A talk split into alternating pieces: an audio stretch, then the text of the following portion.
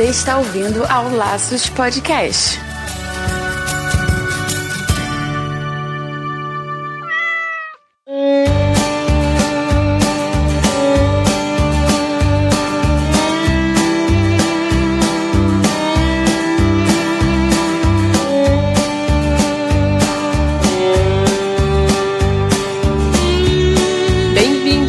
Laços Dicas número 5. Aqui é o Andy Bittar. E eu sou Marina Arinelli aqui no Laços que vamos discutir tudo sobre o seu animal. No Laços Dicas de hoje, a gente vai falar um pouco sobre acasalamento, quais os cuidados tomar, se a gente deve preparar o pet de alguma maneira, seja o cachorro, seja o gatinho, se ele deve ser preparado, se é uma coisa saudável, até que ponto isso é legal fazer, induzir o animal a fazer isso ou não. Então a Marina vai contar tudo pra gente, vai, dar, vai falar um pouco sobre a opinião dela e eu vou falar um pouco sobre a minha também, sobre isso. É isso aí, Wendy. Hoje nós vamos dar dicas rápidas sobre acasalamento, mas ainda vamos fazer um programa inteiro sobre isso. Então fica ligadinho que ainda vem muita coisa boa aí no, no Laços Podcast. Você também pode mandar sua opinião, pode mandar suas dúvidas, sugestões ou apenas o seu recado. Visite nosso site www.laçospodcast.com.br. Envie sua mensagem também para o laços, arroba laçospodcast.com.br, no Facebook, barra laçosveste ou no Twitter, arroba laçospodcast. Antes de começarmos com as dicas, temos novidades. O Laços está no Padrim e você pode apadrinhar o nosso podcast e ajudar no crescimento do nosso programinha. Que tal? Muito legal, viu? E quem quiser apadrinhar o Laços, basta clicar no banner que estará no post desses Laços Dicas ou entrar no endereço www.padrim.com.br barra Laços Podcast. Lá vocês vão encontrar nossas metas mensais e o que você ganha com cada doação que fizer pro Laços. É um jeito bacana de ajudar o podcast a crescer e ainda você consegue ter um retorno em cima da sua doação. O que, que vocês acharam? Conta pra gente. Manda lá nos nossos sistemas de comunicação. Vai lá no Padrim e conheça as nossas propostas. Queremos ajudar mais pessoas a cuidar do seu animal de forma consciente e feliz. padrim.com.br barra Laços Podcast.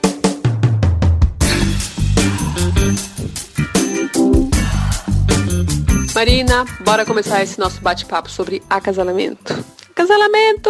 Que palavra estranha. Acho que a gente ninguém usa acasalamento, né, gente? Vamos combinar. Seria mais cruzar. Ah, vou levar meu, meu animal para cruzar, vou levar meu cachorrinho para cruzar, vou cruzar meu cachorrinho para ter um filhotinho. A gente não usa acasalar, né? Mas vamos combinar que não dava pra gente colocar o nome do podcast de cruzamento. Ficaria bem estranho, não é? Então ficou acasalamento. Marina, o que, que você acha de fazer esse cruzamento planejado, né? Vamos dizer, eu tenho uma amiga que eu sei que ela tem um cachorro ou um gato da mesma raça que o meu, o meu é macho, dela é fêmea, ou vice-versa, eu levo lá para eles cruzarem. Ou até uma, quando envolve dinheiro, né? Seja, ah, eu, eu, a gente cruza, o meu, o minha é fêmea, o seu é machinho, então você fica com um filhote, eu fico com o resto dos filhotes, daí provavelmente, quando é assim, geralmente é para venda, né? O que, que você acha disso, de colocar os animais de propósito, a fêmea quando tá no cio, perto do animal, perto de outro machinho, para eles cruzarem, uma coisa intencional. O que, que você acha desse tipo de cruz, assim, intencional? Da gente fazer isso, né? Da gente interferir dessa maneira.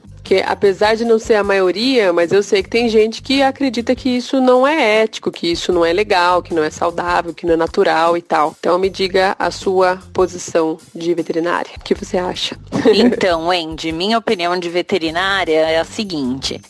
se o cachorro for bem tratado e se os filhotes forem ter um amparo bom, eu sou a favor. Lógico que assim, o ideal é a gente pegar cães de raça, né? Então, assim, não adianta você. Eu já vi gente que queria cruzar vira-lata porque ela era muito bonita, mas aí para você doar é muito difícil. E aí às vezes você não consegue doar, tem gente que solta na rua, então esse tipo de coisa não é legal. Criar para venda é natural, a gente acaba fazendo mesmo, só que tem que ser uma criação bem consciente. Então, o filhote tem que estar tá bem amparado, a fêmea tem que estar tá bem amparada e saber o momento que você cruza e que você para de cruzar. Então, eu sou contra aquelas pessoas que pegam uma fêmea e procriam ela a vida toda e aí às vezes no final doa ou às vezes não quer mais o cachorro, né? Então, essas coisas eu sou 100% contra. Eu acho que se você tem uma fêmea e você quer cruzar ela, não tem problema contanto que você esteja dentro de todo aí o, o esquema de deixar a cachorro, a, a cadelinha bem confortável. Respeitando sempre, né? Acho que todos os prazos, né, os períodos, dar um descanso, nunca jamais cruzar familiares também, é importante dizer, né, Marina? Realmente muito perigoso, né, cruzar filho com mãe, irmã com irmão, né? Tanto gato quanto cachorro. Isso porque eu já vivi falar isso de cachorro, mas gato funciona da mesma forma?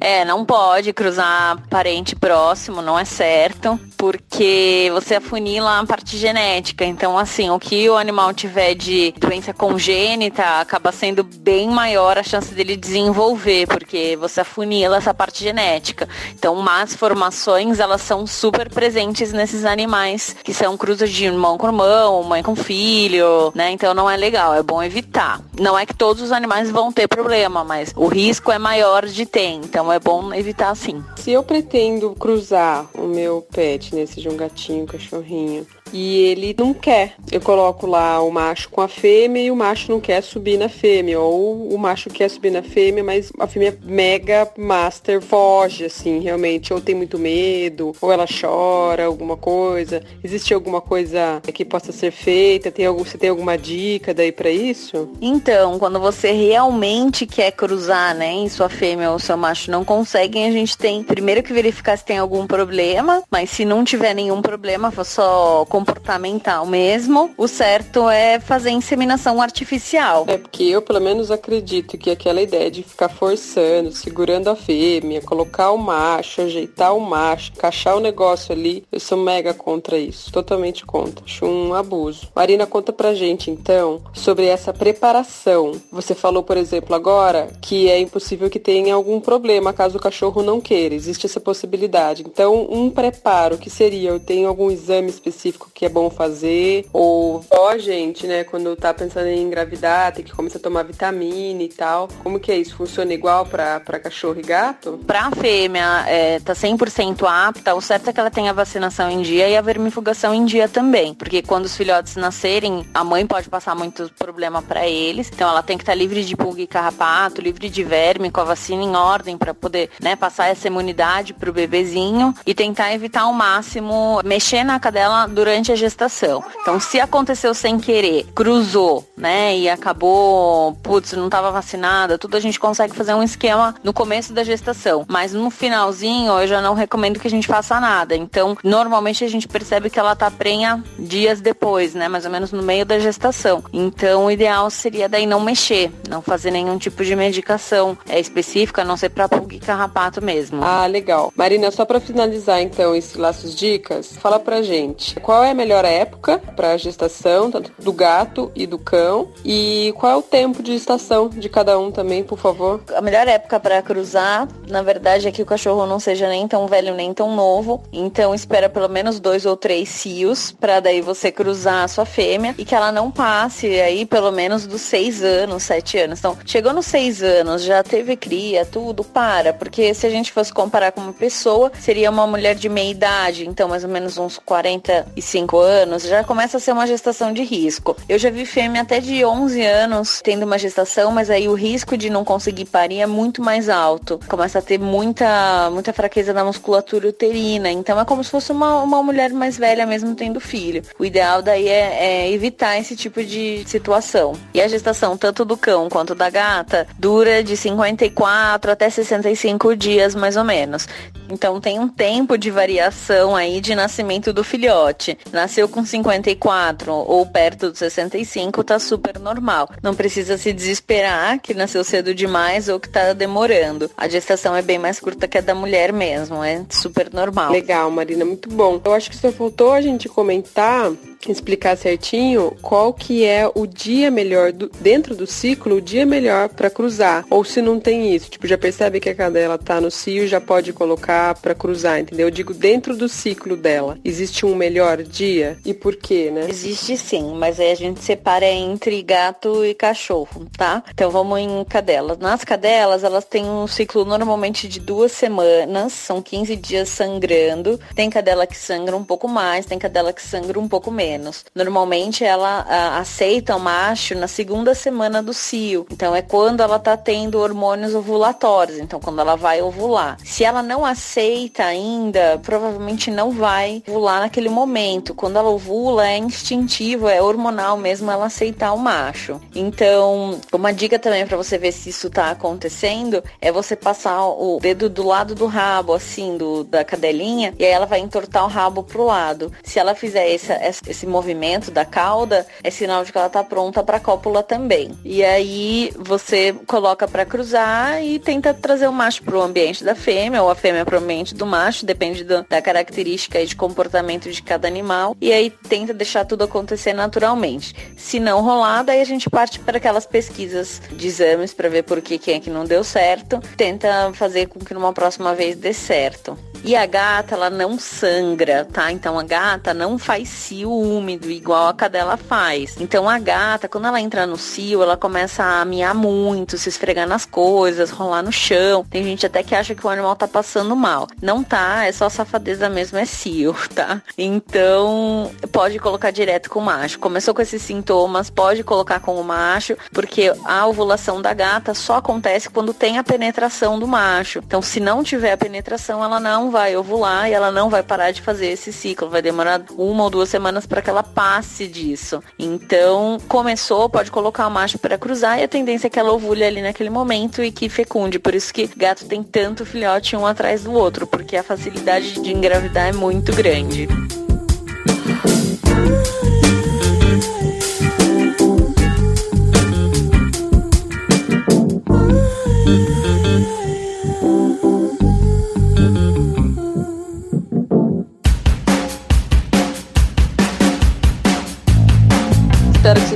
Gostado e aprendido comigo que além do acasalamento, você pode dizer que o cachorro vai cruzar ou ele vai copular, que parece que é o mais certo de ser usado, porque foi o que a Marina usou. É isso, Marina? Copular é o correto? É, Wendy. Copular é o ato em si, né? A cópula, então. Então a gente, a gente fala assim, tecnicamente a gente fala assim, né? Certo. Ouvindo podcast e aprendendo. Espero que vocês tenham gostado. Semana que vem a gente tem um novo episódio do Laço Podcast. É isso aí, um super beijo para vocês e até semana que vem. Isso aí, pessoal, e fica ligado que a gente vai ter um podcast inteiro sobre esse assunto. Então, se você quiser saber mais sobre isso e tiver algumas dúvidas, manda pra gente que a gente tá disposta aí a conversar com vocês sobre tudo sobre cópula, acasalamento e cruza, beleza? Beijos e até semana que vem.